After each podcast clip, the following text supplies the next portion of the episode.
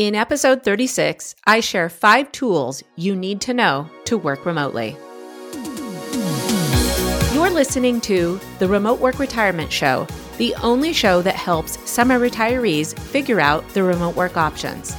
I believe that remote work is the new retirement plan, and that many retirees have both the ability and desire to work how they want so they can live how they want. Let's dig into the episode. Welcome back to this series all about the top remote work and business predictions for 2023. This is the last episode in this series, and if you missed any of the episodes, start with episode 33, where I shared the top predictions for this year, 34, which is how to start building an online presence, and episode 35, things to avoid in a remote workplace. Now, finally, we're at 36, which is all about the top 5 tools you need to know. Now, today is inspired by real conversations I've been having with a number of working retired folks. In these conversations, I learn what tools they use to work remotely or otherwise, and what they're afraid of. I can tell when they are using things that are outdated or if they're holding themselves back because they might be afraid of learning something new. In reality, people only really need to know a handful of tools. Most of these are pretty easy to use and, best of all, free. So let's get into tool number 1, and this is Google Drive. Now, this one is inspired by my friend Nancy. That is her real name. If you listen to this show, sometimes I don't use real names. Now, Nancy is in her 70s, and she, quote unquote, retired about a decade ago. Of course, like most retirees I know, she still works part-time. She is the treasurer of her local library, and we were chatting the other day about her job, and she told me that she's using Excel, Microsoft Excel, and saving her files to her local computer. I almost fainted. I asked her, Nancy, why aren't you using Google Sheets or at least saving things in the cloud? And she said something like, well, you can't teach an old dog new tricks. But here's the thing, why you should know Google and use Google Drive. Outside of corporate environments and even inside of corporate environments, it's the standard. It's where people are sharing files. It also replaces a lot of the Microsoft Office suite. So like Excel, Word, PowerPoint. And sure, there's a little bit of a learning curve, but it's easier to use in Microsoft and everything saves automatically. You can also collaborate with people in the cloud and it is password protected. Best of all, if your computer crashes, you're not going to lose your work. Now, in Remote Work School, my coaching program for remote workers, we use Google Drive all the time to share things like resumes, cover letters, and business plans. And when you know Google Drive, you can always list that on your resume or in LinkedIn. And if you heard me talk about this in episode 33, artificial intelligence will pick up those keywords when you put them on your resume and LinkedIn so you can be found in searches. So that's number 1, Google Drive. Tool number 2 is called Canva. Canva is the easiest and most robust graphic design tool I have ever used. Now, I am not a graphic designer, and you might be thinking, well, I'm not a graphic designer either, so why would I need to use Canva? Here's the thing.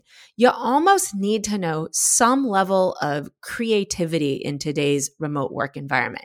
It doesn't mean you have to build websites or be the best social media guru, but just creating something as easy as a flyer or a business card or really anything at all, you can do all of this in Canva. They have pre-designed templates. You can grab and go. And in Remote Work School, I've actually created a whole bunch of pre-designed templates for people so that they can do things like create business plans or flyers. And actually, number 2 is inspired by a member of Remote Work School named Mike. He was really stuck on building a flyer for his copy editing services. And in about 10 minutes, we whipped one up together using one of the Canva templates. And again, you can put something like Canva on your resume and LinkedIn. You can list it as a skill or a tool that you know. Number 3 is some type of project management tool. Now, you don't have to be a project manager to know project management tools or use them. This is inspired by really anyone who struggles with getting organized, which, believe it or not, I struggle with getting organized, but I use tools like Trello or Asana. If you've never heard of these are very common. Again, they're free. Everything I've listed today, by the way, is free.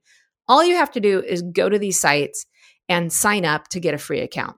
Anyway, back to these project management tools, they make things so easy and fun to manage. And in some cases, you can integrate them with your calendar, which, by the way, I forgot to mention, you should be using a Google Calendar as well. Sure, you can use an Outlook calendar or something else. But again, if you want to go with the standards of what people are using, use a Google Calendar. You can integrate it with some kind of project management tool like Trello or Asana. There's so many out there. And again, in Remote Work School, we use tools like this. Specifically, we use Trello, and that's where people will organize what lessons they want to do in Remote Work School by what day. And they'll even set aside how long they want to spend, like maybe 1 hour a week to go through the lessons. But you can put anything on these project management tools, appointments you have, books you want to read, tasks you want to do. It can make life so much easier. Now, 4, I mentioned this in episode 33, and that's some type of artificial intelligence. Now, the good news is artificial intelligence already exists in so many things you're already using. For example, self-driving cars have artificial intelligence. Now, maybe you don't have one of those, but they're everywhere, right? Like Tesla or other brands out there have these things, these capabilities built in. Even something like a robot vacuum, if you've seen those little disc things, they automatically go around your room. They're using artificial intelligence to know where should they go next? Where can they find the edge of a carpet, etc. Now, one of my favorite tools that I mentioned in episode 33 is called ChatGPT. This is the coolest thing. It just came out late in 2022. And at this time, it's still free, although I hear they might have a waiting list because it's been so popular. You can type in just about anything and it can write articles for you. It can even generate ideas for a resume, which I highly recommend. Cover letters. You can even come up with new job ideas, job titles, business plans. I even talked about writing poetry for your cat as a joke. So that's a tool that I think is really worth just playing with so that you get to know AI. Now, if you can't sign up for that tool, there are other things out there that have artificial intelligence built in. I'm using a new tool called Reclaim. Reclaim is a scheduler. So it's kind of like a Google Calendar. It's kind of like a project management tool, but what it does is I can type all of my tasks into Reclaim and it finds spaces on my calendar where I'm available and it automatically schedules those things for me. Now, this is really good if you're someone who struggles with when you should do things, or maybe you're neurodiverse. If you've never heard that term, that's people who maybe have some struggles with focusing or concentration, like me, by the way. So people who have ADHD, OCD, depression, anxiety might struggle with concentration issues. And a tool like Reclaim uses artificial intelligence to help you figure out how to schedule your day or your week. Again, learning something like this, you can always put on your resume or LinkedIn, and it adds yet another keyword so that you can be found in searches. Now, the last tool is inspired by someone named Richard. Again, real name. This I wanted to leave off with because I'm so inspired by Richard. And this is all about video conferencing. Now, in 2020, everyone who was anyone was pretty much pushed into using things like Zoom, Skype, or Teams because you weren't going physically to places, right? And every time I come across someone who doesn't use one of these tools these days, I'm really surprised because so many people started using them.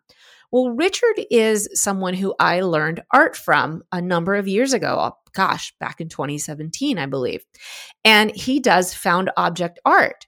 Now, Richard is in his, I'm going to say mid-70s. He's probably closer to late 70s, but I'm going to cut him some slack. And in 2020, he stopped doing his art classes. And unfortunately, when I reached out to him in 2021, even 2022, he was still really concerned about doing them in person. He just didn't want to risk it with COVID and health issues and things like that, which I completely understand. I tried to convince him to do it on Zoom and he was just nervous. He's like, I've never done it. I don't want to do that. That sounds weird. I don't know how to do it. And then I emailed him last week and I tried one more time. I was like, Richard, I really want to get back into this and I really want to learn from you. And you know what? He's the one this time who suggested, let's do this on Zoom. I'll stay in my art studio. You don't have to drive anywhere. I know you do this for a living, Camille, so I think you can help me. And if I can do it with you, I bet I can do it with a group of people. And I have to tell you, to hear that from someone in their mid to late 70s, get re-inspired to do something they've been doing for years and feel like they have another avenue to pursue their passion and make money at the same time, this warms the cockles of my heart. So that last one I wanted to leave you with is video conferencing. So let me recap the tools. Number one, Google Drive. Number two, Canva. Number three, some type of project management tool like Trello. Number four, some type of artificial intelligence like Reclaim or ChatGPT. And finally, video conferencing like Zoom, Skype, or even Microsoft Teams. I hope you enjoyed this entire series and have learned a few things to help you be successful with your remote work or business journey. To connect with me directly, send me a message on Instagram at camille.itel and check out my free remote work training at camilleitel.com. Thanks for listening. Thanks for listening, and I hope you enjoyed today's episode. Be sure to check out my free remote work training where you can get more ideas and action steps for how to work with me on your remote work options. Go to camilleitel.com/remote-training, or you can find the link in the show notes.